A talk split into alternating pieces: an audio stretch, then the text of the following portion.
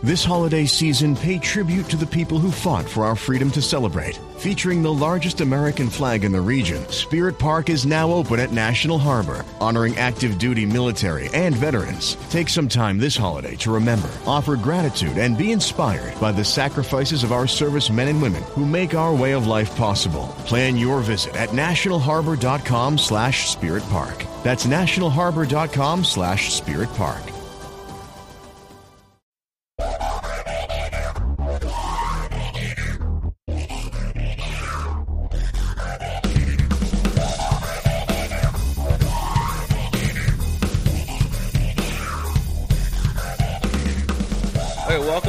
this week's episode of Conversations with Jeff. I'm really excited. We've got uh, Sam Jones. He's coming on and being our guest. We're gonna, gonna kind of cover a lot, you know, some different topics of what's going on in the church right now.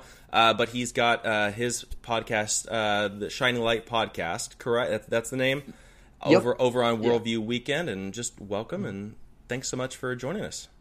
Yeah, thank you, Jeff. Thank you so much for having me on here. Uh, I'm really excited for this this opportunity, and uh, really been really enjoying a lot of the podcasts that you've been putting out and a lot of the interviews.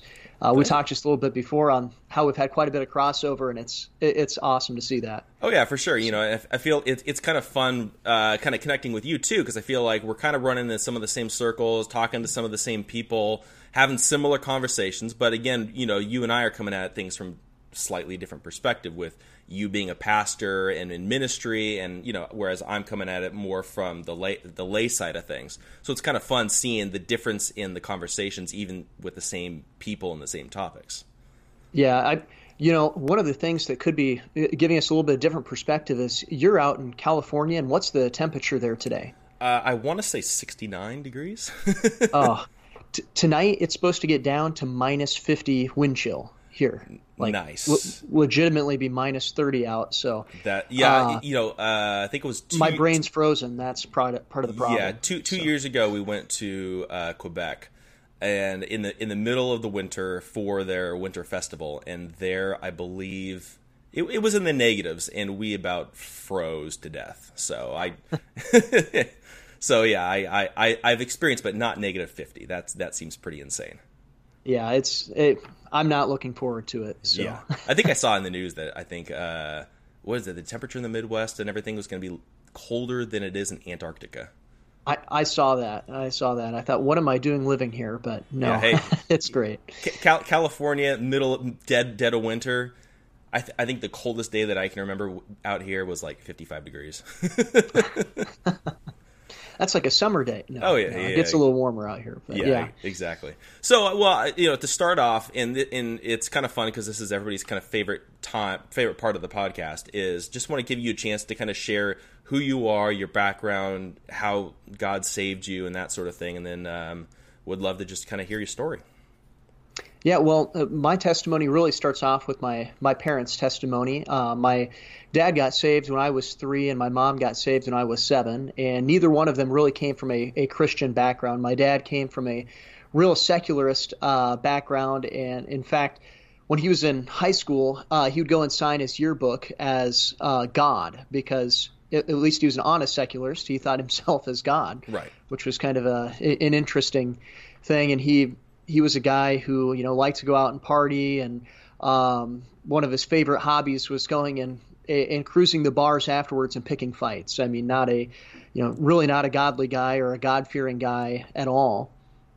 And when I was three, I had had quite a few uh, major health issues. In fact, the doctors came and they told uh, my parents that I probably wasn't going to make it. I ended up having a, a cyst, and um, they, they didn't know what it was, and they just kind of did exploratory surgery, and it ended up uh, saving my life. But they told my parents I wasn't going to make it, and at the same time, um, my parents, you know, being being unsaved and not having a good godly foundation for marriage, they were actually separated at the time, and uh, a pastor came and, and heard about uh, what my dad was going through, and he came and he knocked on his door, and there he shared the gospel of Jesus Christ with him that Christ died for his sins, that he's buried, and that he rose again on the third day, and uh, and my dad accepted Christ as his savior um, that day, and of course I, I did survive the the surgery and everything like that.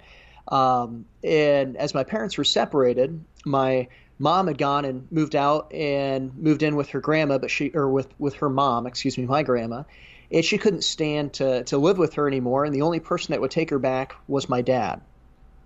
And so she came and she uh, moved back in with my dad, and he he said, "Okay, here's the deal, though. We're we're going to go to church." And she thought, you know, it was kind of a big joke, but he started dragging her to church, and of course, dragging me along too. And for four years, he did that. And to to go and to give a little bit of my mom's background, she grew up uh, on a family that that was really known for being in the carnival. Um, my my grandma and grandpa owned a uh, freak show. Um, it was, you know, definitely not growing up in a, a godly home. There are all kinds of illegal activities and things like that. So my mom didn't grow up in a in a godly uh, home at all. But as she's being drugged to church by my dad, uh, she goes and she this is according to her words, not not mine, but her words. She she dressed as a as a hoochie mama to church, and here mm-hmm. it is to this little tiny uh, conservative Baptist church and her thinking was, if somebody says something, then I'm gonna turn to she would turn to my dad and say, "Look, they judged me. I'm never coming back to church." So it was it was kind of, it was kind of her out, you know, for for going to church, and it was kind of like her way of saying, "Okay, well, I'm I'm doing this, but yeah." Right, and, and for four years, nobody said anything. I mean, just an incredible thing. She just kept being drugged to church and one day, I actually remember the date because it was my birthday. It was uh, April 19th. Somebody was preaching out of Hebrews on what is the anchor for your soul, and that convicted her, and she realized she didn't have an anchor for her soul. And so she came forward and, and accepted Christ as her Savior. And so at, at that time, you know, I'm seven. I've been going to church pretty much what I can remember, but really my extended family is is very ungodly. So I kind of have a, a good feel of, of the world, but also a, a bit of a Christian home. And as we're uh, you know going to church and everything like that, uh, December rolls along, and uh, my dad. It was a Sunday morning. My dad had to go to church to be at a, a meeting early, and so I'm going to church with my mom, and she's picking up a few of my cousins, and we're on our way to church, and that morning we actually hit black ice. Uh, it, something we were talking about you don't have out there in California. There in yeah, 55 yeah, degrees. We, we, don't have that. Yeah. um, but my my cousin who was was in the car with me, she was same age as me. We were both seven. She was my best friend. She got thrown through the windshield and she died. Wow. Actually, on her way to church. Now, the the exciting news is is that a few days before, the Wednesday before, she accepted Christ as her Savior at at the uh, the children's ministry uh, there, and so I mean, isn't that awesome? Yeah.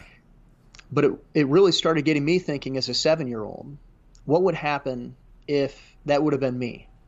Uh, you know, I was was literally sitting right next to her. Um, you know, can remember the the screams, can remember being uh, hung upside down in the in the van. It was a a really eye-opening and, and growing up experience. You know, getting to uh, even the the horrific sight of seeing my cousin trapped under the windshield, but it, it really got me thinking. What would happen to me? And I, I knew the answer. I would go to hell because I hadn't accepted Christ as my Savior, and I was a sinner who was in desperate need of a Savior. And two weeks later, uh, it was Christmas Eve, 1999.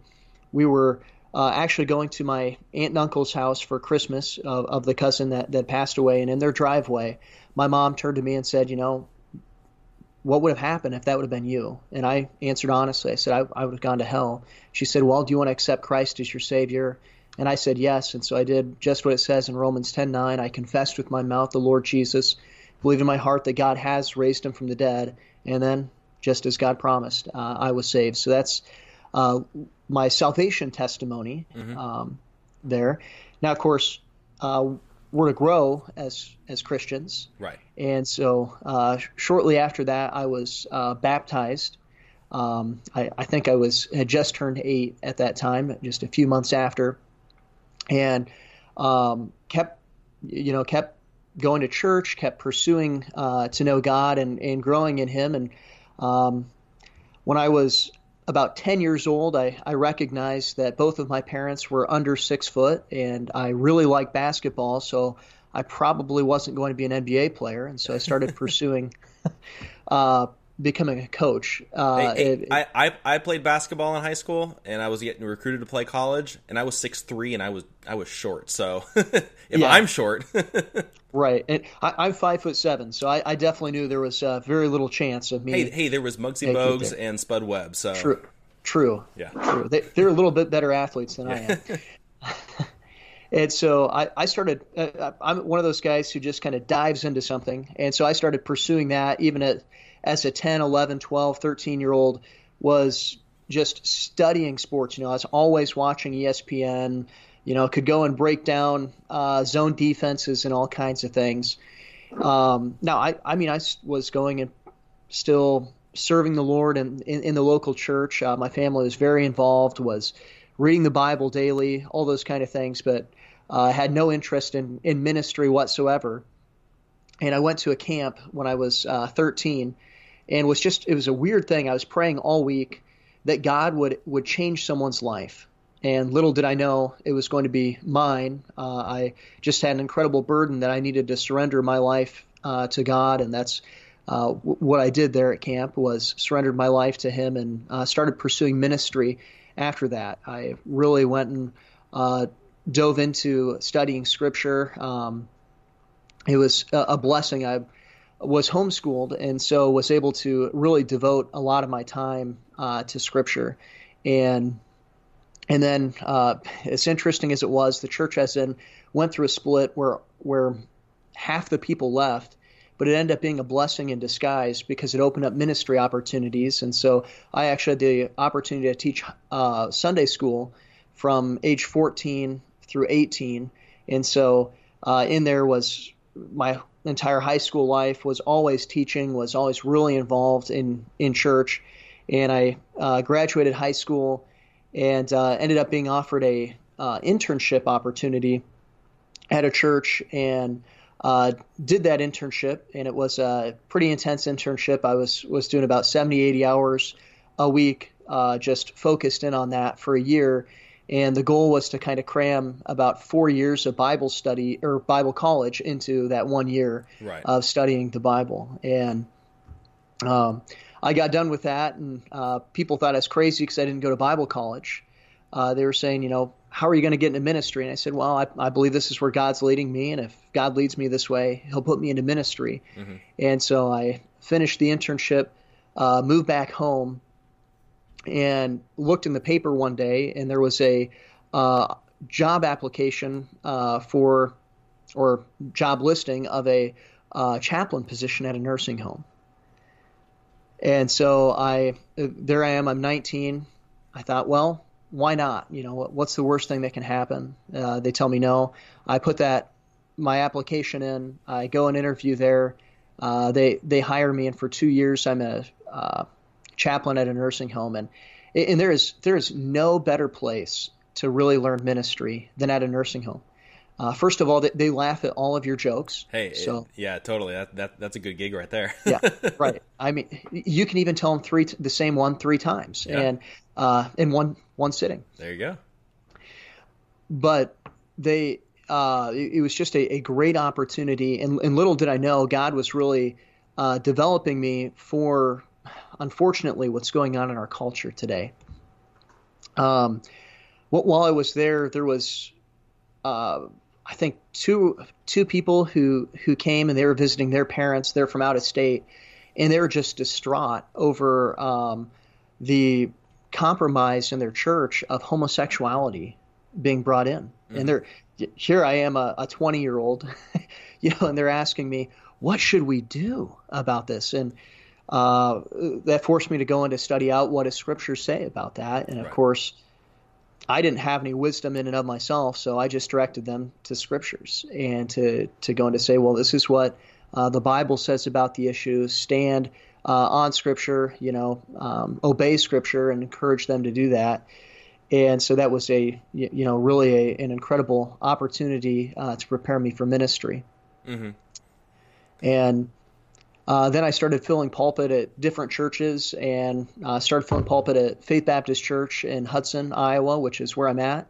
And uh, after 10 months of filling pulpit, I, I finally wore them down and they uh, asked me to come and be their pastor there. And so that's uh, kind of how I, I got into to ministry. Yeah, and with it, that, I was just gonna say too. It's it's interesting, you know, hearing your story and you know, feel like there's a lot of similarity, a lot of similarities with my story as well. But it's interesting how when you're in the moment, I feel like a lot of times you you don't know why God you ha- God has you in certain positions or have you have certain experiences. You know, like the car accident you were talking about, or being the chaplain mm-hmm. in a nursing home and that sort of thing.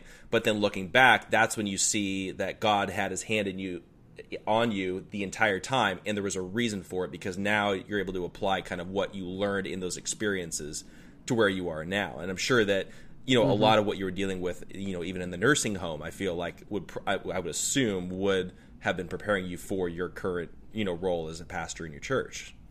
Yeah. Yeah it, it really did.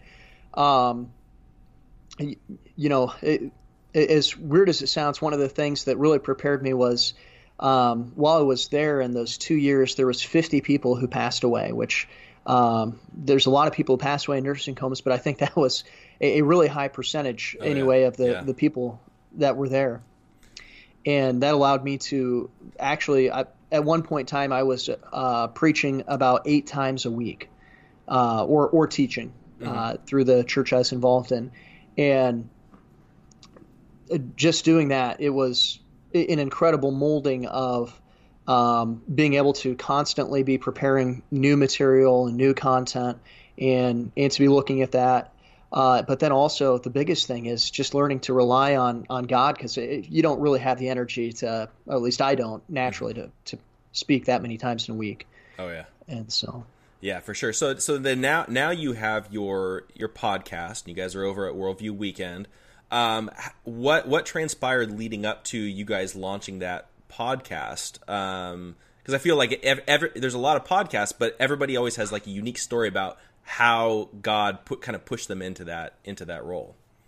Yeah, yeah. It, there's always a unique story behind it, and I'll, I'll, go just a little bit deeper than than where I normally go in telling that story. Yeah. Um, I, so I've always been somebody who's been super interested and involved in politics. In fact, uh, back in 2012, I, I am trying to think. I'd have been 20 at the, the time. Had to think of how old I was. Mm-hmm. Uh, I I was uh, on our county's uh, central committee and plat- Republican central committee and platform committee. Don't don't want to confuse anybody there mm-hmm. on that. Um, and I, I, was involved in that. And then, of course, what happened was uh, Mitt Romney gets the nomination. Uh, if you remember back, right to that. Now, I, I you know, I, I don't know how political you normally get on your podcast, but uh, I, I, wasn't a big Mitt Romney fan mm-hmm. at, at, all. Uh, what, what, out of curiosity, why was that? Uh, he just wasn't wasn't really uh, super conservative mm-hmm. uh, on those things. I think of, you know, uh, you look at Obamacare. Really, it's it was a repackaged Romney Care from uh, from where he was at, and uh, it seemed like he was in his his quote unquote pro life stance. It seemed like he was making money on on abortions on the way out rather than on the way in okay, for that. Yeah. Um, and and some different different things uh, of that manner. And so I was I was pretty pretty heartbroken when uh when a conservative didn't get get that. I'm, I'm thinking that was maybe when Rick Santorum uh, is that that's that sounds uh, that sounds right. Yeah. Yeah. Be, be, being in Iowa, we're we're the first uh, the first caucus and, and primary, and so uh, we, we, get a barrage of, of those kind of things. You oh, know, yeah. we we get the whole spectrum, and so um, I, would always been super involved in, in really following politics and things like that. But at that time, I, I just got so disgusted. In fact, I, I went and I voted for Mitt Romney, and I went home and I threw up. Uh, I just you know couldn't take doing that. Yeah. And so I kind of tried to disengage from politics as much as I could. And I started at the, the church I'm at in 2013. Now, I, I wasn't very good at staying disengaged from politics during that time. You had the transgender bathroom thing, uh, and so I preached on that. Um, you had the the Muslim refugee thing, and I, I preached on that a few times. Um, I I really wasn't very good at staying disengaged at politics, mm-hmm. uh, but but I was trying. Yeah, and in 2016, of course, the political world completely got turned upside down uh, and polarized by uh, Donald Trump. Mm-hmm. And so that really forced me into going and and re-engaging in politics. And so I, I, saw there there was definitely a need for the pulpit to be involved in, in politics. And I, I had always been somewhat engaged, like I said, because I wasn't very good at disengaging. Um, but I really uh, dove into that and started going and, and preaching against uh, things like situational ethics. Uh, now, I, I, didn't necessarily know the, the terms uh, at at that time, mm-hmm. um, but I was preaching against the principles of it. And through that, uh, then I, I, was being engaged and, and getting more bold and, and, different things like that in, in politics. Uh, in 2000, in, I don't know if it was, I think November of 2017, there's this guy who comes to our church, uh, and it was the guy is a co-host of our podcast. Um, Patrick Wyatt, or as we call him, Patrick No Compromise with Evil Wyatt. That's a catchy name right there. it, it, it is, it is, uh, and he he he came and he tells me, you know, they're they're from this church uh, that's just ten minutes away from us. You know, they they left that church, and I remember turning to my wife and saying, "Well, they'll never be back because we're nothing like that church." uh, their their church was was full on the social justice scene. They're frankly the the favorite flavor of heresy in the area. Yeah. Uh, and and I said, there's no way they ever come back. Well, little did I know that's why they left that church. Oh, okay, yeah. and so they start coming to our church, and uh, we, we start to get to know him, find out that he's he's working on a book, which he's still working on this book. It's it's going to be a, a terrific, uh, terrific book. And he starts telling me about this book that he's working on and exposing um, social justice and exposing a, a, lot of the heresies that are going on in the church today. And uh, I had always seen what was wrong with these these churches and these doctrines, but I'd called them the felt need gospel. I've been preaching against the felt need gospel since I think 2014 um, or something like that, very very consistently from our pulpit. Mm-hmm. But I didn't didn't know the philosophy, the Marxist uh, rooting of it, or the uh, the social justice that was behind it, or or what critical race theory was, and and different things like that. And he started uh, telling me about the history of this, and I started studying it and going, "Oh my goodness." I, I knew it was bad and it was leading people to hell, but I didn't know this was rooted in these philosophies. Right. And it it really opens your eyes when you start to find out how they take over countries and nations and uh, sometimes continents. If you mm-hmm. go and look at Europe right now, uh, and how this is a major deal.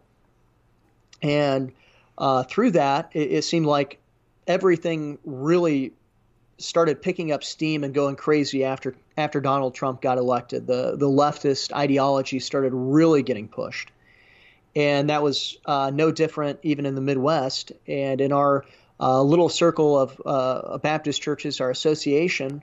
I'm listening to our national conference uh, and a sermon there, and there's this guy asking the question, "Why are our churches so white?" And uh, it's just, I mean, he sounds like David Platt at the was it the T for G conference, and he's sounding yeah. like that. That's that's virtually word for word. right. Yeah. Yeah.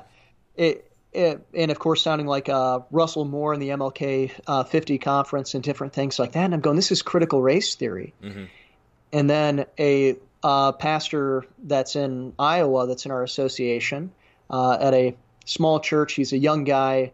Um, if I would have gone to Bible college, would have been in my class. He started preaching this uh, this same thing. You know, was was taking word from word from this guy at the the national conference, and uh, I turned to uh, to the guy who's writing the book, uh, Patrick Wyatt, and I said, you know, what would you think? Actually, it was it wasn't me who turned to him. It was his wife who said, you know, you guys should do a, a podcast. Just kind of jokingly said mm-hmm. that. And I, I, said, you know, that's a pretty good idea. Um, and I went and I looked it up and saw, well, it's only going to take a couple hundred dollars to to get the equipment set up to do that and to get a, a website to host it. And mm-hmm. I said, uh, you know, let's let's do it. And so we we did our first podcast on uh, critical race theory, and then went into uh, Marxism 101 and and uh, different things like that. Actually, I think we might have done liberation theology mm-hmm. uh, for our second one, but that that's kind of the story of our of our podcast and. Um, we're the Shining Light podcast. You can find us at the shininglightministries.com. We we didn't know what to to name our podcast. Uh, it, so that literally five minutes before um, we're doing our podcast, we would come up with a few different ideas. Uh, in fact, we almost went with uh, the Righteous Renegades or something okay, like yeah, that. Yeah. And and for some reason, one I, I think it was Patrick said, "What about you know our goal is to we're kind of trying to shine light into darkness." We go, "How about the Shining Light podcast?" Mm-hmm.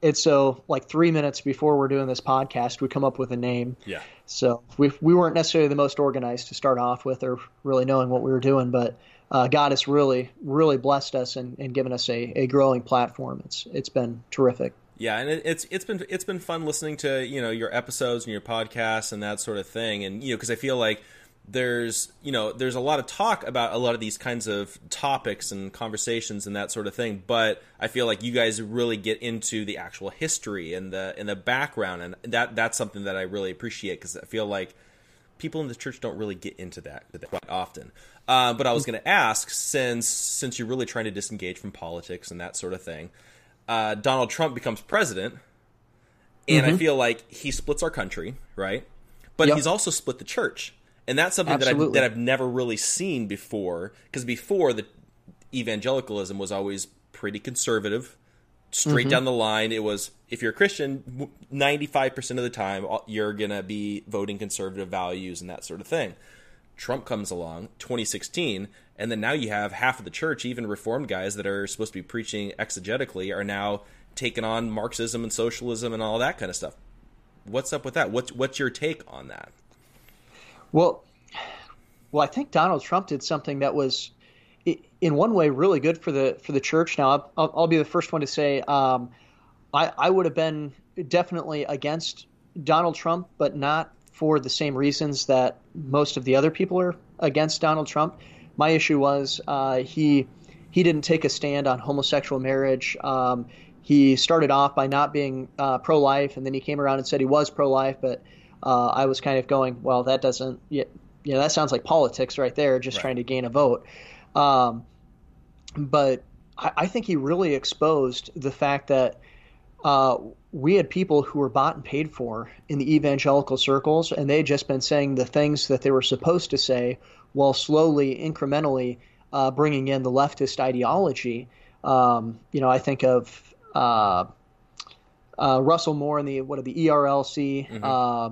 In uh, what, what what do they call that with uh, where they sat down and with the open borders uh, they had a little open borders seminar kind of a thing oh, yeah, and he's been I vaguely remember that yeah. I mean they had been pushing you know open borders but they, they weren't really outright pushing it, it was just kind of slowly creeping in uh, the gospel coalition did a, a, bunch on open borders or, or the idea of accepting refugees mm-hmm. and and things like that and saying how we needed to accept them um, but Trump came along, and he's a guy who's from the outside, and so uh, all of a sudden, the paychecks maybe aren't really coming in on these other guys, and, and they can't control this guy, and so it's really caused a, a great division uh, with that, and it, you know, force people to show what's in their hand, so to say. Uh, and where they really are on different subjects, mm-hmm. which is is has been kind of incredible to to see. Um, I, I, don't agree with everything Trump's done, but he has done some good things, and I think the the biggest thing that he's done is shown the hypocrisy uh, within evangelicalism and the the church today, uh, and forcing the church to kind of show who the goats are and who the sheep are. Right, so. right, and and so you know, kind of going along with you know, because you guys really focus a lot on the Marxism and the socialism and how that's infiltrating mm-hmm. not only our country but the church as well. Like how how what what are what are one of the ways that you feel like people need to keep an eye out for making sure that that's not coming into their churches? Because I feel like we're seeing it infiltrating the big names everywhere. But mm-hmm. do you feel like it's really infiltrating the local church as well? I I think so, um, it, and I think a lot of it has to do with the the pastors and teachers of the church today, of these local churches, are uh, followers of the big names. Um, whether it's the the Gospel Coalition guys uh, or the Southern Baptist guys, which most of those are Gospel Coalition guys too, um, or all these these other kind of false teachers that are out there.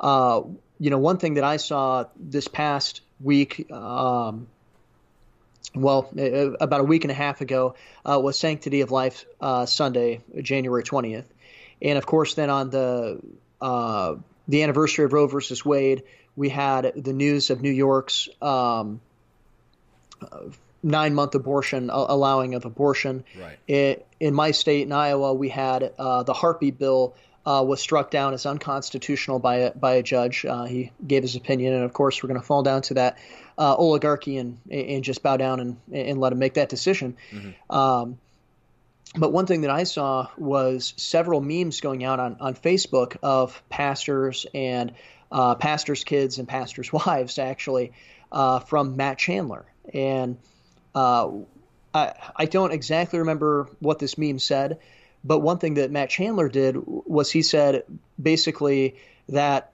the world's not going to hear us uh, when we cl- claim that abortion is murder unless we're loving uh, the, the mother and adopting children and fostering children and, and doing all this kind of stuff, babysitting, giving money. And, and he said it as as Christian charity uh, is what he was presenting, uh, would be the, the biblical side of it, but he was presenting it as necessary, yeah. as as a need, and that's that's the the biggest issue is what I see. Of of, of course, we need to be loving one another. Mm-hmm. Of course, we, we need to be going and, and doing good things. It's it's fine to give money to the poor. Right. That's a wonderful thing to do. But the issue is is when it becomes uh, of compulsion when it becomes a necessity rather than of conviction uh, of the individual, and it becomes a command uh, to the corporate body or to Christianity as a whole, the issue comes is that then the easiest way to put that into practice is through making laws or going through the political route of saying, hey, uh, you know, the Christian charity thing to do or the Christian thing to do is to go and to give food stamps or to vote for food stamps or to go and to uh, vote for universal health care. Um, and that's really being presented, those ideas. And that is uh, actually social justice, which mm-hmm. is an atheistic philosophy, uh, which is real. It's really just the uh, social gospel repackaged. And, and that's the other thing is that when people start making a gospel issue out of something that's not the gospel, it inherently is changing the gospel. Right. Um, and that's that's what I see really happening in the local churches today through people looking at these big names in through the uh, the influence, which it's a it's a blessing and a curse. It's a mm-hmm. tool really of social media. Right. Uh, and I mean, I love social media. I use it all the time. Um, but it, it, Satan uses it probably better than I do. So. Yeah, yeah, yeah, true. Well, you know, like what's interesting is about a lot of these big names and, and you know and i feel like on most of my podcasts everything always comes back to the gospel coalition which is it's like a common theme happening right but it's right. interesting that these pastors they're making calls to pass laws to make it to where everybody's com- is under compulsion to basically give their money give their time give their whatever it is to these different you know areas whether we agree with it or we, whether we don't agree with it and it's interesting that I wonder how if this is really just kind of a cop out on these pastors because they're not doing this in their churches. It's like instead of mm-hmm. demanding that the government step in with food stamps, are is are these churches do they have are they giving food to the poor? Are they taking responsibility and stepping out and being light in the darkness and doing good works, or do they just want to pass the buck off to the the government in order to do this so that way they can spend their money on marketing and light shows and concerts and, and all that kind of stuff. That that seems to be my impression based off of just why are we passing the buck off to the government when they fail at everything? Why don't we step up and do it ourselves? Right, and, and that's exactly exactly right. You know, I'd have no issue with a lot of this stuff uh, if that was the case. If they're saying, "Okay, guys, there's an issue that uh, there's a need that needs to be met, and our church is going out and doing that," but instead, it all kind of comes back to politics mm-hmm. and I, have got no issue with being involved in politics, but I got an issue if you're on the wrong side of politics. Right. Yeah. and these guys are on the wrong side of politics. Now, what so. what, do you, what do you say to the argument? Because you know, I'm hearing this more and more, especially as we're getting more progressives and more of the leftists within the church, but that that we have to separate out our Christianity from our politics. So, you know, you could be a solid Christian and you could be on the left or you could be on the right. It doesn't matter as long as you believe in the gospel. What what's your response as a pastor to that kind of an argument? Well, I think there's there's two really responses uh, that that I bring because one is uh, from the idea of a false uh, false idea that we can separate uh, Christians from politics. Uh, in in the idea of what I would say the leftist separation of church and state, I believe in the separation of church and state that the state ought to stay out of the church, but the only way to truly keep the church out of the state would be to not let Christians vote uh, or to run for office uh, or any of that, which would, of course, go against our constitutional uh, republic that we have. And so, first of all, when people say that, it's it's really an impossible thing uh, to keep Christians out of that and to maintain a constitutional republic. In fact, I would say we're not rendering unto Caesar that which is Caesar's if we stay out of it, because not only are we to give Caesar our taxes, but in a constitutional republic, uh, therefore, in order to keep that going, because it's a government of the people, by the people, and for the people, we also must give our voice uh, and our vote uh, to to accu- accurately represent us. And it's a false uh, belief in thinking that we can separate our core belief from our public life is really what this idea is. It it goes back. It's a philosophy called or or a false theology called pietism, uh, believing that Christianity can only be private. Now, there's of course those who go out and they go to the other extreme and, and believe that Christianity can only be in the public sector too, uh, kind of a thing, and they they don't really have a, a private Christian life. But it, it really is both. Christianity needs to both be in our, our private life and our public life. And when people go eh, and they bring up arguments like, uh, well, we should just preach the gospel, is one I'm, I'm sure you've heard. Quite often, uh, yes. Or we should just pray. Uh, it, it's a false sense of piet, uh, pietism, or piety, sorry, mm-hmm. Uh, of piety. Uh, because have you ever heard somebody? I mean, you know, I, am I'm, I'm a Baptist. I go to a Baptist church. the the thing that Baptists are known for, minus you know, minus not dancing, mm-hmm. is uh, we're known for potlucks. Right. I, have never heard anybody go and say, uh, "Let's just preach the gospel. Uh, right. Let's not go down to our, our potluck." Yeah. You know, um, let's let's not spend time with our wives. Let's let's let's not do that, uh, or do this or or this. It, you know, people. Nobody just goes and preaches the gospel. Right. Um, there's other aspects to our life, and one thing that I, I find interesting is, you know, I, I hear that all the time. Let's just preach the gospel. Well, where are these people just preaching the gospel? I, I, don't see them out there preaching the gospel at all. Right. I, I, I think really what they want to do is just be completely disengaged. And to the the other argument, you know, the uh, well, let's just pray for our government. The issue is is that when you take prayer, and prayer is a great thing, of course. We ought to pray. We ought to pray for our government. But when prayer goes and it takes the place of obedience, it becomes disobedience to just go and pray. Mm-hmm. And in, in James, it tells us that if we don't pray in faith, we're like a double minded man, unstable in all our ways. And in Hebrews, it defines faith uh, with two ideas. One is that idea of believing, um, you know, simply put, it's a, it's a sure belief, uh, a title or a deed. But then it also says that faith has evidences, and real faith always has real evidences. So that means faith without works, once again, as James says, faith without works is dead. So to pray and to not be willing to do something about it is being double minded uh, and being unstable in all our ways. And I think we have a uh, Christianity that's rife with double minded men that are mm-hmm. out there. Um, yeah. Well, you know, because it's. It, it it, because it's interesting for me because I I come out of the uh, out of the Calvinist side of things. So I grew up and I still am like a five point Calvinist. That's my theological positions on things. But one of the things that I continually hear within my own camp is that God's sovereign, God's in control. So so basically they they put down people that try to take on responsibility themselves to go out and try to fix things or do things or whatever it is. They're just like, well, you're you're not trusting in God if you do that.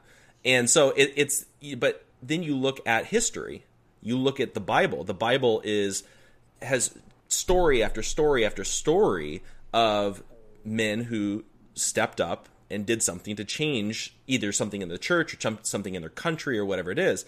I mean, if Martin Luther didn't take a stand, we wouldn't we'd still be Catholic. You know, it's like right. somebody's got to take a stand and actually do something, not just sit back and just pray and just say, "Well, God's in control," and I'm just I'm just going to sit here on my couch and, re- and read my Bible, and that's that's the end of it.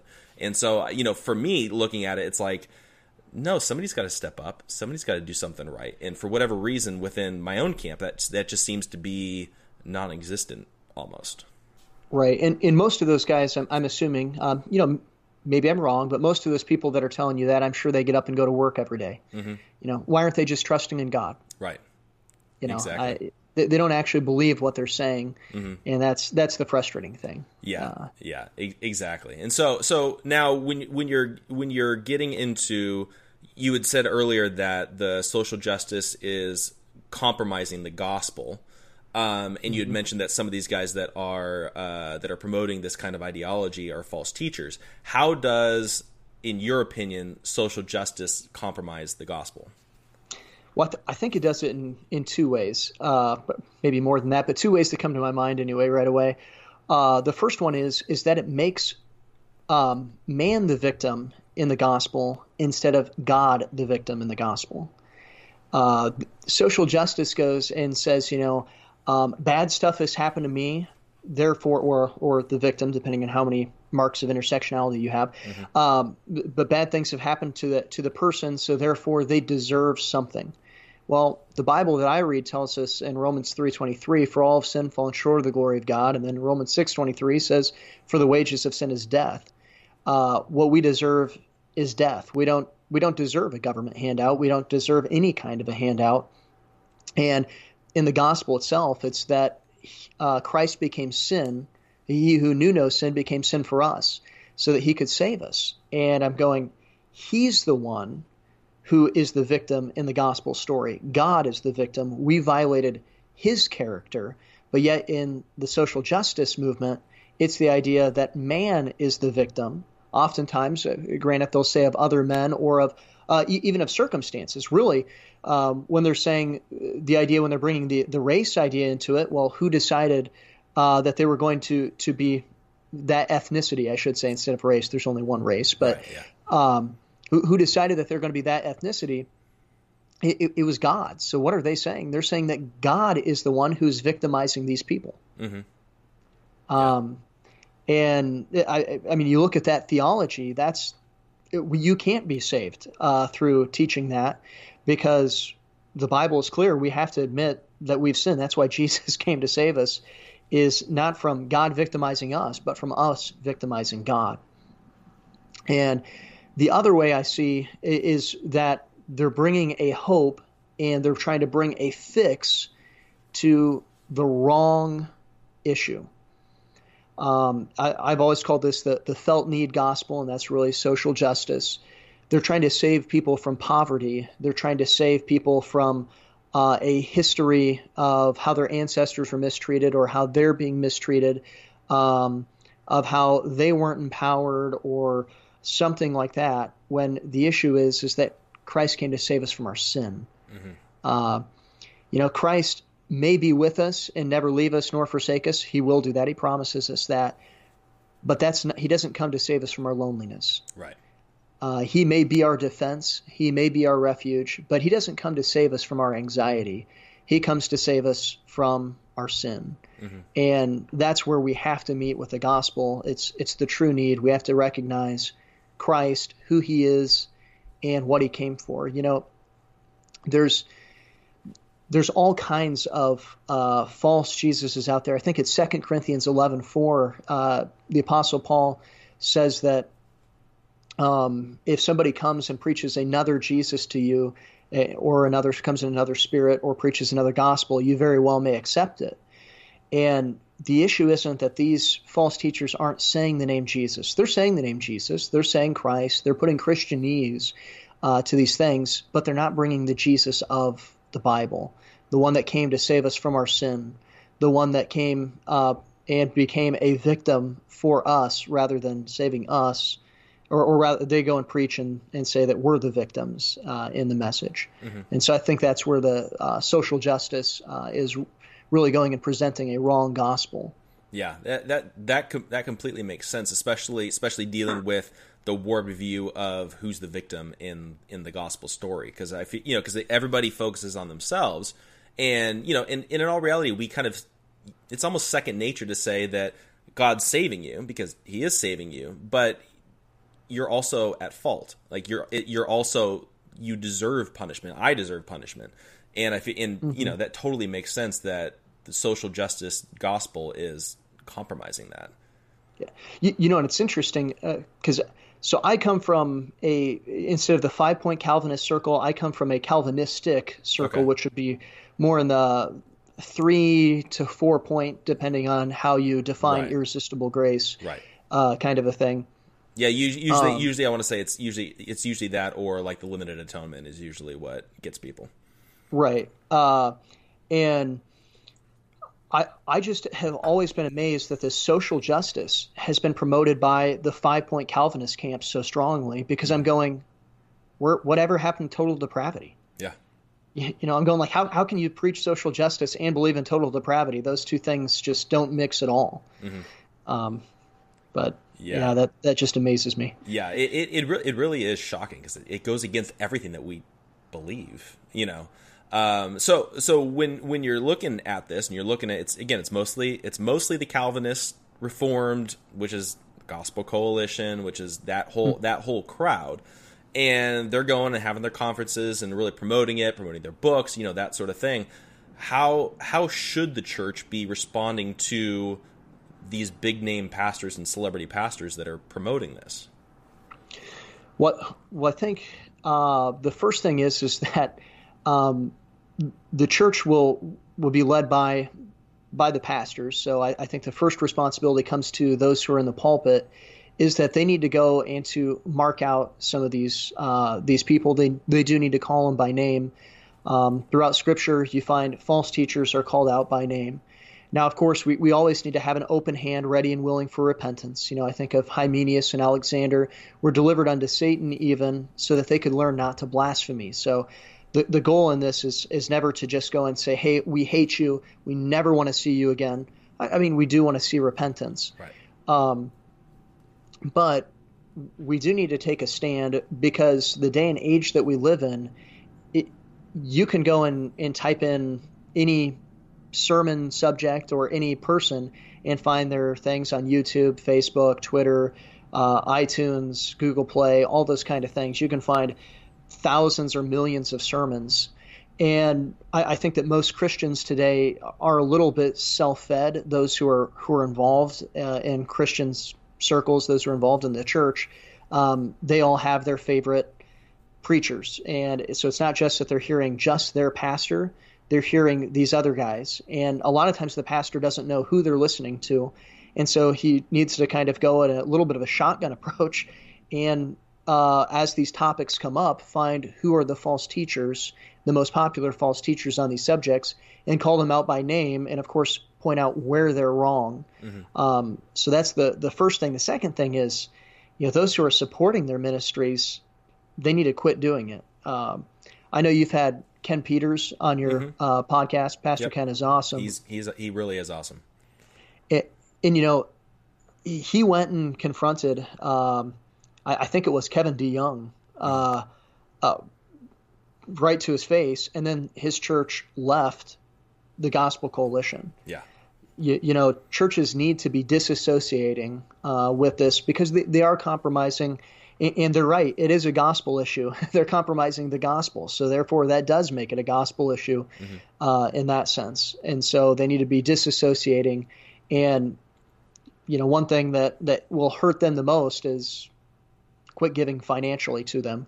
Yeah. Uh, and quit going to their conferences and, and things like that. Yeah, because I feel like because I feel like that that's been the one of the, one of the big kind of controversies of the last couple of weeks was you know we've got we've got the G three conference that just happened, mm-hmm. we've got the Shepherds conference that's coming up, and in both of those instances, you're we're having people that sign the social justice statement, you know, opposing social justice, and you know, in my opinion, they they made the right choice. They defined that they're compromising the gospel and that sort of thing but then they're mm-hmm. not marking them and separating from them. They're still inviting them into their circle, speaking at the conferences and that sort of thing. Um, it's so so we're looking at that. Should it's it's one of those things where it's like we don't want to get so divisive that we just separate from everybody, but at the same time, do we do we count them as working together if they're partnering with the guys that are compromised? It's it's it's this kind of like messy snowball heading down the hill. It's like how do how do we discern that? Right. So uh, I did sign the, the statement on social justice. Um, I, I, thought that was a, a pretty good statement that was was put together. Mm-hmm. And one of the, the things that I had a, a major issue with pretty much immediately, I think it was within a couple weeks after the statement came out, uh, it was announced that John MacArthur was going to go and speak or speak at uh, the Getty conference. I don't remember what the, they call the, that, Sing or Sing something. Conference, yeah, yeah. And uh, with that, it was it was lined full of social justice guys, and I I actually knew one of the guys who was kind of on the inner circle, uh, definitely on the foundation of that this statement on social just, justice and putting that together, and I immediately sent it to him, and I said, "Hey, do you think this is the right thing to have John MacArthur um, kind of being the face of this with him going and doing this conference?" I, I said, "You know." and this was kind of the big issue that I've had with this movement um, from the very beginning was I saw the guys that they're promoting. You know, I I love Voddie Baucham. Mm-hmm. I, I, mm-hmm. love a lot of the stuff he says. But you can go and find, you know, he was right there with the Gospel Coalition. Now I know he he called a Marxist and walked off the stage, and and you know more power to him for doing that. Mm-hmm. But I but I go, he still didn't have the discernment back then. Right. Uh, and and there's all these pictures, uh, and I'm not saying that to, to bash on Voddie too. I right. you know want to make that clear. Um, but you can go and all these guys who are basically at the foundation of the, of the statement of social justice. You can find pictures left and right in videos of them holding hands, basically with the social justice guys. You know, they're they're all going to the same Christmas parties, mm-hmm. basically. Mm-hmm. And, and I saw this as a, a major issue. Now, I think that those guys could have a part in in weeding out the social justice, but it would have to be in giving a, a crop of speakers who had uh, and, and, leaders who had uh, a pure stance towards the social justice a platform. Mm-hmm. And I think this is the the issue. Uh, these guys have already have already associated themselves with with the Gospel Coalition. You know, guys like John MacArthur used to be on the Gospel Coalition's uh, council, mm-hmm. uh, and so when he signed the statement on social justice, he needed to separate from these guys. Now, if you had somebody who uh, had never associated with the social justice guys uh, like Mark Dever, uh, Matt Chandler, you know, I'll name a few so that we can understand what we're talking about. Russell Moore, mm-hmm. um, all all those guys. If they hadn't gone, uh, David Platt, all uh, you know, all those guys, if they hadn't gone and associated with them before, I think they could have gone and spoke at, at a G3 conference and brought a light to that conference. But since they had a previous history with these guys, uh, I think it really ruins their credibility. And then, of course, MacArthur went and did the stupidest thing possible, if I can say that, mm-hmm. and invited them on the shepherds to the shepherds conference. I mean, he's literally giving a platform to the people that he's calling false teachers. And, and, and, what did he say? I mean, was it was it hyperbole that he came out and said this is the greatest threat to the gospel? Yeah. Well, if it's the greatest threat to the gospel, what are you doing giving them a platform? You're either lying there or you're just being two faced uh, in a shepherd's conference. And right. Uh, you know, I, I think that there should be a, a separation. I, I, think that there's some there's some mixing that you could have. You know, I, I, think a guy like Brandon House could have gone and spoke at the G3 conference and, and kept his reputation intact because mm-hmm. there's no doubt where he stands on the issue. Yeah. Uh, obviously, they would have they, they would have never invited him to go speak there. Well, yeah, yeah, uh, exactly. He's he's, but, he's he's not quite in that crowd. right. But I think he could have, uh, and, and it wouldn't have wouldn't have hurt him. And I think it would have been bringing a light, as you'd have been calling them to repentance. Uh, but a guy like uh, like Voddie Baucham and uh, it, now I know John MacArthur didn't go speak there, but I know you know he definitely is in that circle of the G3 and hasn't separated himself Right. from Well, that. you know, like his his executive director Phil Johnson spoke there. You know, there, Right. there there's a lot of very close connections that that are involved with G3. Yeah. Right. I really think that they they made themselves look like fools and going and speaking there uh, because they're they're staying in bed. They're, they're going in and basically to, to be really crude about it, they're going and saying there's this whore of a theology called social justice, and then they're getting in bed with that theology is what Right. they're doing.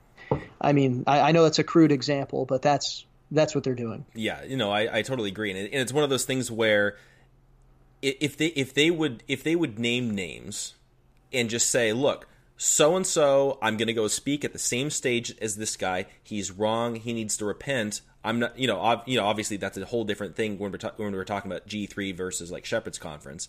But when you're talking about going to, to let's say speak at the G3 conference, you could say John Piper is wrong on X, Y, and Z.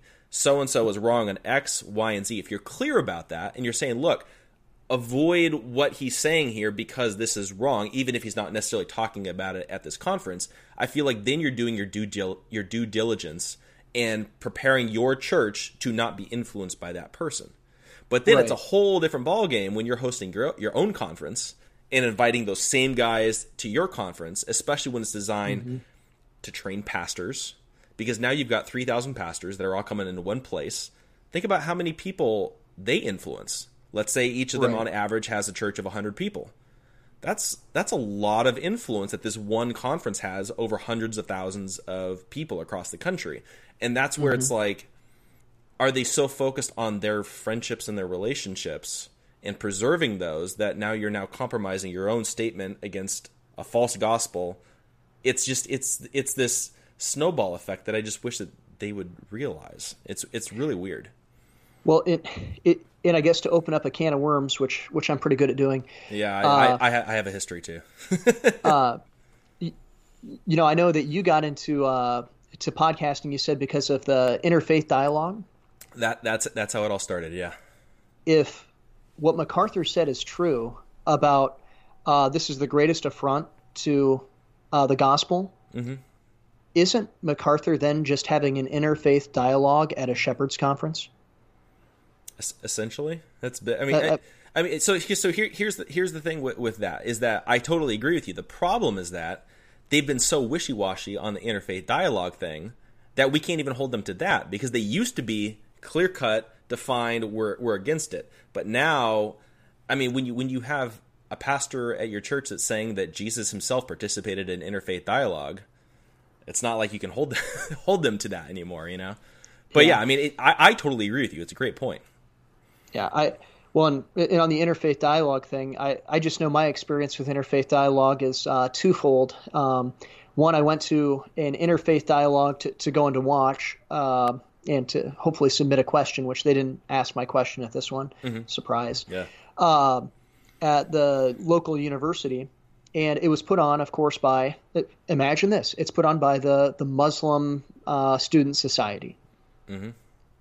Okay, you know they gave out pamphlet after pamphlet after pamphlet on Islam. They gave me a free Quran. Yeah. I didn't see them giving out any Old Testaments or any Bibles. Um, the they had a uh, a rabbi, uh, an imam, and a Christian, quote unquote a Christian, and the the Christian uh, get, gets up and and basically just denies all all of uh, Christianity and, and the gospel. And I, I go up and I talk to the pastor afterwards uh, and I say, so how, how do you deal with an exclusive statement like John 14, 6? Jesus said, I'm the way, the truth, the life. No man comes to the Father but by me. And he kind of looks at me and he goes, well, yeah, I guess that is exclusive if, if you're going to believe the Bible. Yeah, I, You know, I guess. Yeah, Yeah. And the other one I, I went to uh, was at a library and a local library, and I almost got ran out Uh, actually, uh, I was the last question. Otherwise, I think I would have been ran uh, ran out. Mm-hmm. But I asked. I, I, quoted from Surah number nine. I don't remember what verse I quoted, and then I quoted John fourteen six, and I said, "How do you guys deal with exclusive statements?" You know, um, the Quran says, "Let those of the book be cursed," and uh, the Bible says, you know, Jesus is the only way to heaven.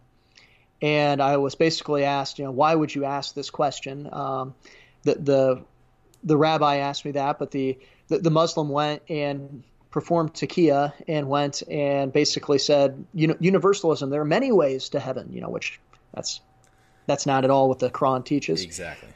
The uh, the Christian, quote unquote Christian, it was an Episcopalian uh, deaconess uh, that was up there representing Christianity, and she said um, that the we can't trust what the Bible says. Uh, we we have to trust Jesus' actions, not his words, and you know deny the inerrancy of Scripture. Mm-hmm. Well, this is what's going on at the interfaith dialogues. Right. Um, they're they're terrible, terrible things. Yeah, I mean, you know, I, you know, the, the the the thing is, is that there's whether or not we're saying whether or not we're promoting Chrislam in these interfaith dialogues isn't the point. I th- in my opinion, because it's like the whole like one of, one of the explanations that James White gave in defending his interfaith dialogue with the Muslim imam was that well, I wasn't saying that Christianity and Islam are the same. That's fair, but the th- but the thing is is that the the stated goal was still to create community I feel like that's that's the purpose of interfaith dialogue is mm-hmm. to, to, create community in some way and to and to compare our not only our differences but our similarities, which is a direct quote from James White himself. But the interesting thing is, is, is that when we start looking at the history of interfaith dialogue from the Christian side, because you'd mentioned the, the from the Muslim side, from the Christian side, it, most of it traces back to Fuller Seminary. And mm-hmm. so what's what's interesting is that I have a friend that knew the founder of Fuller Seminary, and he said that one of the things that they were really proud of proud of was promoting this bringing together multiple religions and conversing and having these interfaith dialogues going back what is it, in the 50s 60s 70s something along something in those lines and so then so then they're the ones that are typically uh, partnering with the muslim you know organizations to do these interfaith dialogues well, look look who went to Fuller Seminary: John Piper, Rick Warren, James White. Who are the mm-hmm. ones that are promoting these interfaith dialogues? Rick Warren, James White. It's like you can't. There, there's a connection there, and they've been influenced from that side. And I think, and I feel like that's what is so dangerous about that. Um, but but then you're even looking at you know coming back to the whole like Shepherd's Conference thing and that sort of thing. It's like you can't you can't criticize Fuller Seminary for eh, during Strange Fire for the charismatic side of things, but then look the other way when it comes to the interfaith dialogue that's coming out of the exact same seminary. And it, I don't know, it's just the whole thing just seems like double standards galore. yeah, and if I remember right, uh, didn't Walter Rauschenbusch come out of Fuller Seminary or, or teach there, perhaps? I want to say uh, so, but I can't say for sure. And he and he was the uh, basically the inventor of the social gospel mm-hmm. and melding socialism or Marxism with Christianity, uh, Hegelian dialectic. Right. But you know, part of the issue with the uh, interfaith dialogue too is they want to go and say, and I know we weren't really planning on talk about interfaith yeah, yeah. dialogue, but hey, that, that uh, that's the fun part about having a conversation. yeah, they want to go and and kind of basically present the idea of saying, you know, well, we're spiritually mature enough to have these conversations, right? And, and it's kind of this uh, prideful big headedness that you know we can't be affected by this. But then the issue is, you go and you look at a guy like J.D. Greear, who's president of the Southern Baptist Convention, and in his book, he's going and saying that Muslims and Christians serve the same God. Yeah you know, and I'm going obviously uh, Christianity today, especially your circle of Christianity, not not yours, Jeff, but the yeah, yeah. Uh, you know the the interfaith dialogue circle. They're not mature enough to be having those kind of conversations. The mm-hmm. the discernment's not there. The maturity's not there. They're they're immature Christians at best, and that's right. that's an issue. Well, also also look look at the a the example that they're setting for other people because what happens is, is that is that you have other people that may not be as smart or as wise or as knowledgeable as you that are like, oh, well, interfaith dialogue, that's totally fine. Let me go find my local Muslim imam and let's go have let's go have this event at our church. Um, but then you also look at the influence on the theology of it too. I mean, everybody looks up to Master Seminary and John MacArthur as like the ultimate, like the gold standard for discernment and biblical interpretation and exposition. And I'm going to mm-hmm. clarify this by saying that I think MacArthur is one of the best best expositors. He gets into the word. He really promoted the uh, you know verse by verse expositional preaching. Like you know, I, I, was greatly influenced by him and that sort of thing. But then I'm hearing sermons given by his Old Testament seminary professors in a church teaching them about Islam, saying that Christians and Islam worship the same God because Allah, in their words, is in the book of Job. Thus, we worship the same God. And it's like, this is coming from the gold standard of discernment. This is infiltrating even like the best of the best of the best seminaries. It's it's mm-hmm. it's pre- it's it's so close to home. It's just insane. Right, which which it does give us pause to to you know take a step back and realize uh, we have to continually guard our heart to make sure that we don't fall into those same things, and that's you know uh, who would have thought that MacArthur Circle would be falling into this kind of garbage? Yeah. So yeah, it, it I, feel, I feel like I feel like it, it really it really is shocking, especially coming from somebody who grew up in that community. It's like I'm looking at this and I'm like, all I'm doing is I'm I'm applying what you taught me when I was learning from you. And then now I'm the bad guy for applying what you taught me when I was learning from you. You know, it's just it's mm-hmm. I it just none of none of this makes any sense. Um, so so as as Christians, as believers, clearly like you and I we know social justice gospel is wrong, social justice in general is wrong, both politically within you know spirituality, Christianity, you know all all above the board, right? So now now we're trying to figure out okay now how do we fix the problem? How do we right the sinking ship? You know what do we do? What what what's the main thing that you and I or just the everyday person who's sitting in the congregation what's the main thing that we can do moving forward to make sure that number one we're protecting ourselves number two that we are protecting our churches and our local communities? Well, I think the the very first thing is uh, to be informed. Um, you know, we need to go and become uh, a literate nation again. Uh, as and especially as a Christian community, we need to be we need to be reading. Um, you know, you need to listen to the Gatekeeper podcast. That's yes, that's, I, am I'm, I'm going to cut I'm going to cut that clip, and that's going to be my my advertisement. Yeah, but uh, but I mean, we need to to definitely be be going and, and staying informed and finding these, these things out. And you know, a big thing is we need to be a, a student of history uh, because that's what's really been taken out and, and replaced in education is history has been replaced with social studies. Now there are some social studies that are are good things. Um, uh, we, we should know how the social community works, but the, the history of social studies isn't a isn't a good thing at all. But we need to understand uh, history. We need to understand the foundations, which of course the the first place to go is to be in the Bible daily. And I know it, it's a it's a silly thing. It's a um, a basic thing. It's a fundamental thing. Read your Bible, pray every day. Little kid song says you'll grow, grow, grow. And, and it's true. Uh, we, we do need to, to read our Bible, pray every day. We need to stay uh, grounded and, and remember those, those principles. Don't leave the fundamentals um, of spiritual growth. But the second thing is to, to really make an impact. I think we, we have to use the platforms that God gives us. Uh, nowhere else in history have people had a platform um, like we have today. We we can go and if we have 200 Facebook friends, you know, maybe not all of them will see our Facebook statuses, but we can go and put our Facebook status out or on Twitter or Instagram. We need to be speaking the truth. Uh, the church is called to be the pillar and ground of the truth, so that means we need to first know that truth but then we need to stand on that truth and hold that truth up high, and that's that's important for uh, Christianity uh, to do that today. And that's something I think that we forget because we don't like to be controversial. Well, the truth does divide because people who are in error don't like the truth and they're going to walk away from the truth. Mm-hmm. And so we have to uh, get out, get the word out, go and to uh, speak the truth. And, and, and I really do think it's important that people are involved uh, politically also because this is a political issue that's in our nation. It's not just a spiritual issue. Of course, it's it's rooted in that the heart of man, but it plays itself out in the political realm. And so we do have to go into uh, vote for godly candidates and, and, good candidates and those who are on the right side of the issues. Um, and we have to go and uh, perhaps even uh, we need a crop of, of new people to run for those offices.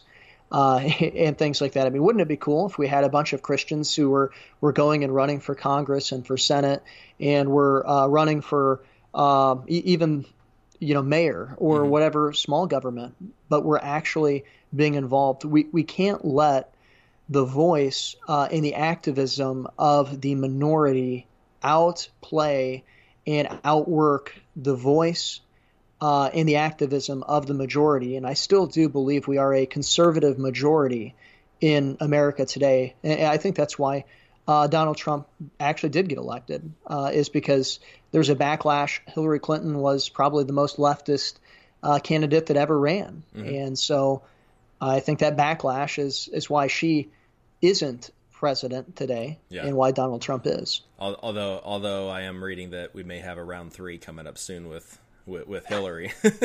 yeah, yeah, that that'd be crazy. Oh yeah, I, I, although although I, I I would be thoroughly entertained with either a, a Trump Hillary debate or a Trump Elizabeth Warren debate. I just think those would be just pure entertainment. oh, they, they would. I, would be popping so much popcorn for that. That'd be great. Oh yeah, for sure, totally. So so uh, kind of as we're wrapping up, I wanted to give you the chance to clearly explain the gospel because I feel like number one in general, most pastors don't preach the gospel on a regular basis because most of the time people are they're just preaching to the choir. They just assume that everybody they're talking to is Christian and that sort of thing. But then we're also talking about comp- the compromise that's happening with the gospel, with the social justice movement and that sort of thing. And it's like you can never have a clear cut gospel presentation too much. So I kind of want to give you the chance to do that. And then that way, if anybody's listening and they haven't heard it or they've been hearing the wrong thing and that sort of thing, maybe God can use that. Yeah, well, thank you for that opportunity.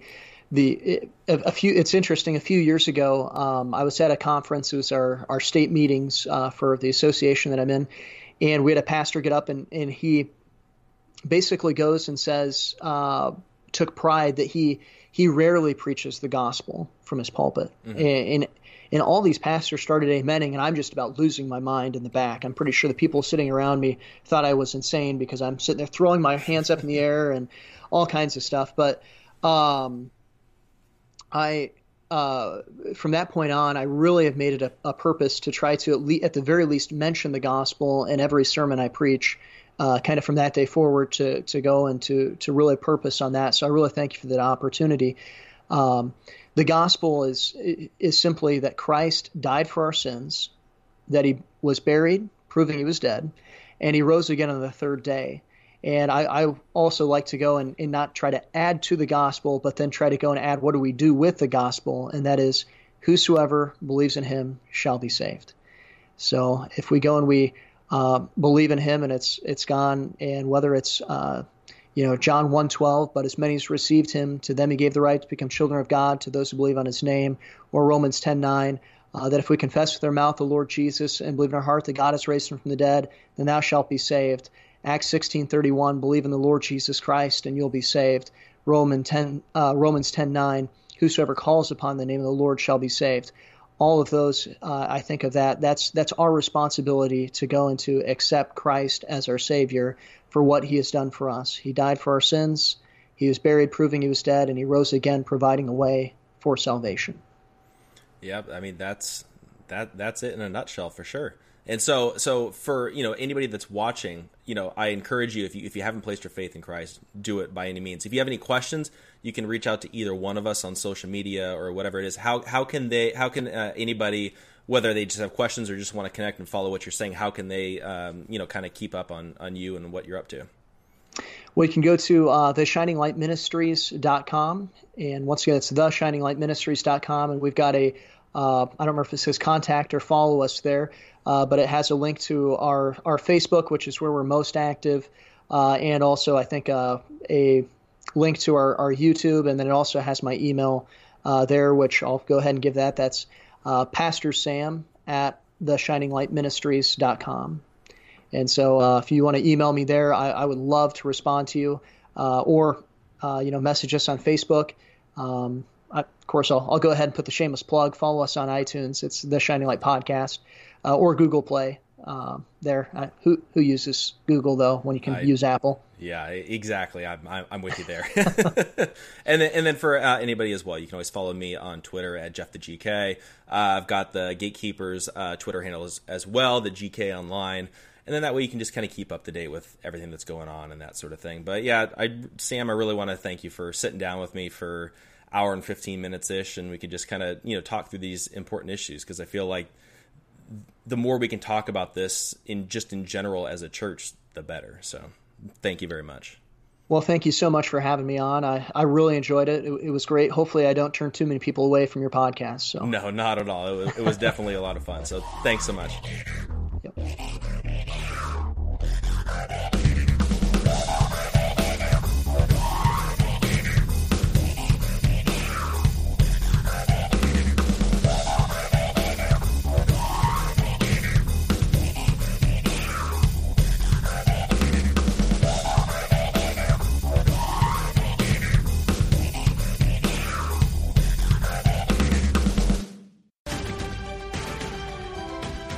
The holidays are a moment of togetherness and joy and a reminder of how tradition creates happy and fulfilled communities. Make this holiday season patriotic with a visit to National Harbor and its stunning new Spirit Park. Marvel at one of the largest American flags in the region and beautiful displays of American art. Make this holiday season the most meaningful of all at National Harbor. Learn more at nationalharbor.com-spirit park.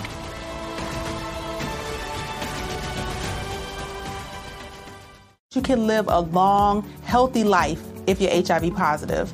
With the current treatments, we can get patients down to being undetectable. The array of options is so much greater today. U equals U.